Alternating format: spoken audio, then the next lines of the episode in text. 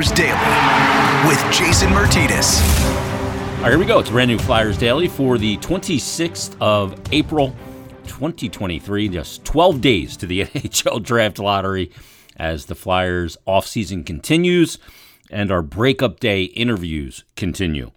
Uh, we're going to have a lot of great conversations with a lot of the players, some that will remain Flyers, some that presumably won't be Flyers going forward, including our guest today. He wrapped up his contract with the Flyers, James Van Riemsdyk. All in all, James Van Riemsdyk, as a member of the Flyers, played more NHL games for the Flyers than he did the Leafs. Played 413 games for the Leafs in six years. He had 294 points there. And for the Flyers, he played eight years total and 527 games and 297 points and 146 goals. He's got 300 goals on the nose in his 14 years. Can't believe it. 14 years in the NHL for James Van Riemsdyk. He was the second overall pick of the first round back in 2007 in the NHL entry draft from Middletown, New Jersey and he will be our feature interview in this episode of Flyers Daily. So here's my conversation with James Van Riemsdyk from Flyers Exit. Day. It's Flyers Breakup Day. We're with Flyer James Van Riemsdyk. James, how are you? Late night last night, huh? Yeah, I gotten a little bit late. Was up early with the kids, so uh, usually this time of year always a little a uh, little groggy coming in. So uh, yeah.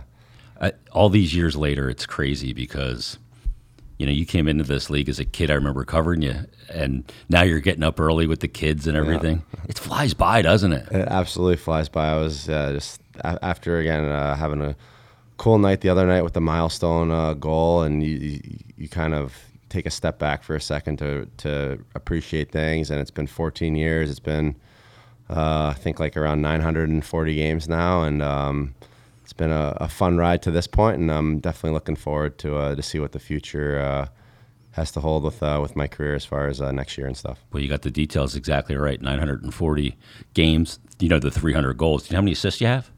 Uh, I think I have 591 or 92 points. So 91. Would, 91. Okay, so it's yeah. What would that be? 291 then? That would be, dude. like, all right, I'm a, I'm a numbers guy, so that's, that's my thing. You're gonna be representing players yeah, at some point. Oh yeah, yeah. Um, let me ask you an off the wall question. Are, are you a Star Wars fan?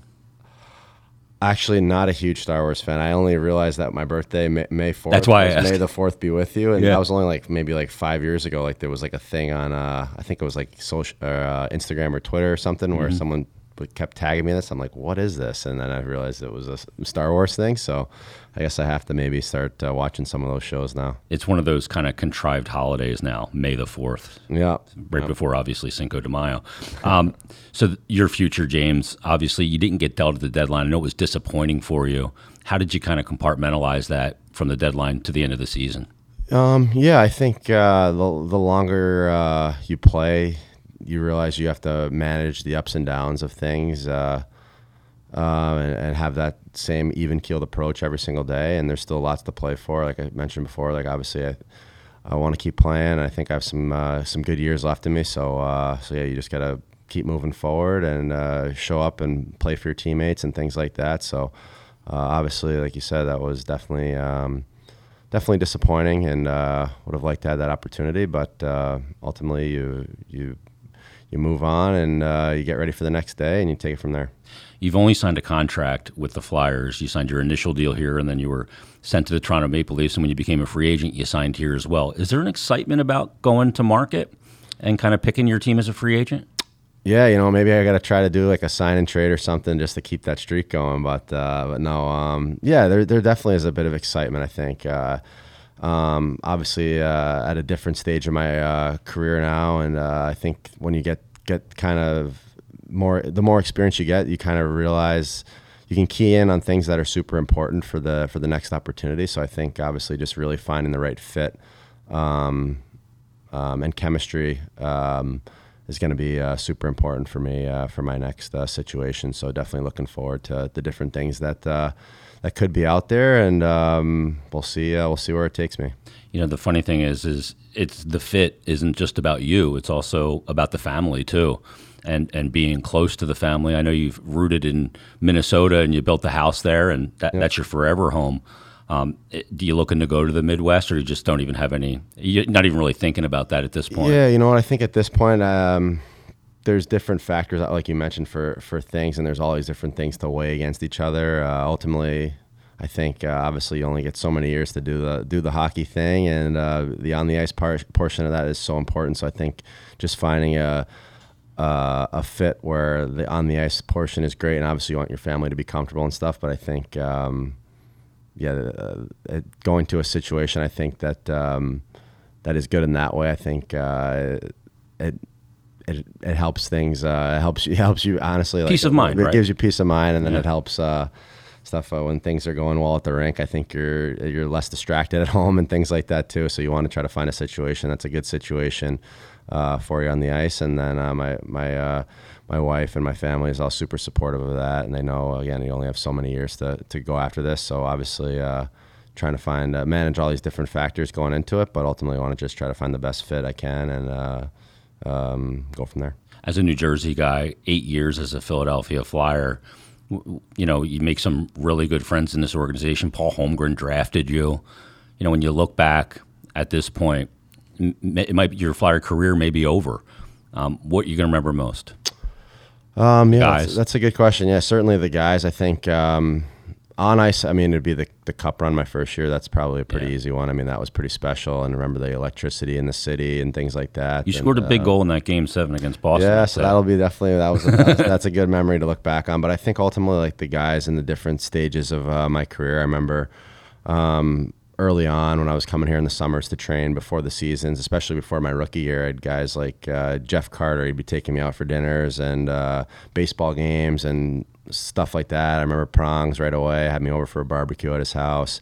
Guys like Danny B, uh, Scotty Hartnell, uh, Mike Richards. I'm probably going to forget somebody. Yeah, guys like that were great. Uh, Aaron Asham really good to me. Carcillo. Uh, so you remember stuff like that, and I think um, those guys really helped set the stage for me for my career. Just like again, they're great teammates, great humans, and uh, great players, and you get to learn from guys like that was pretty great. So. Um, over the years, I feel like we've always had uh, a great group of guys here, and I don't think that's ever really been um, an issue. So uh, it's it's been great to play with guys over the course of the different uh, generations of the team, and obviously more recently the guys I've become super close with on the team. A guy like Lots and things like that, or he'll be a lifelong friend, and um, it's it's interesting to be on the side of it where I'm the uh, the age now of uh, returning those favor, guys, right? Those guys were when they when they were so good to me when I came in. So uh, so yeah, I think that's part of uh, part of uh, again the the circle of uh, of life of being an athlete and kind of uh, recognizing things like that. Yeah, it's amazing because you come in and those guys do such a good job of putting you at ease to make hockey the only thing, and now you can return that favor. It's the cyclical nature of the of the sport. Um, James, I wish you nothing but the best this summer. Are you going to play in the beauty league?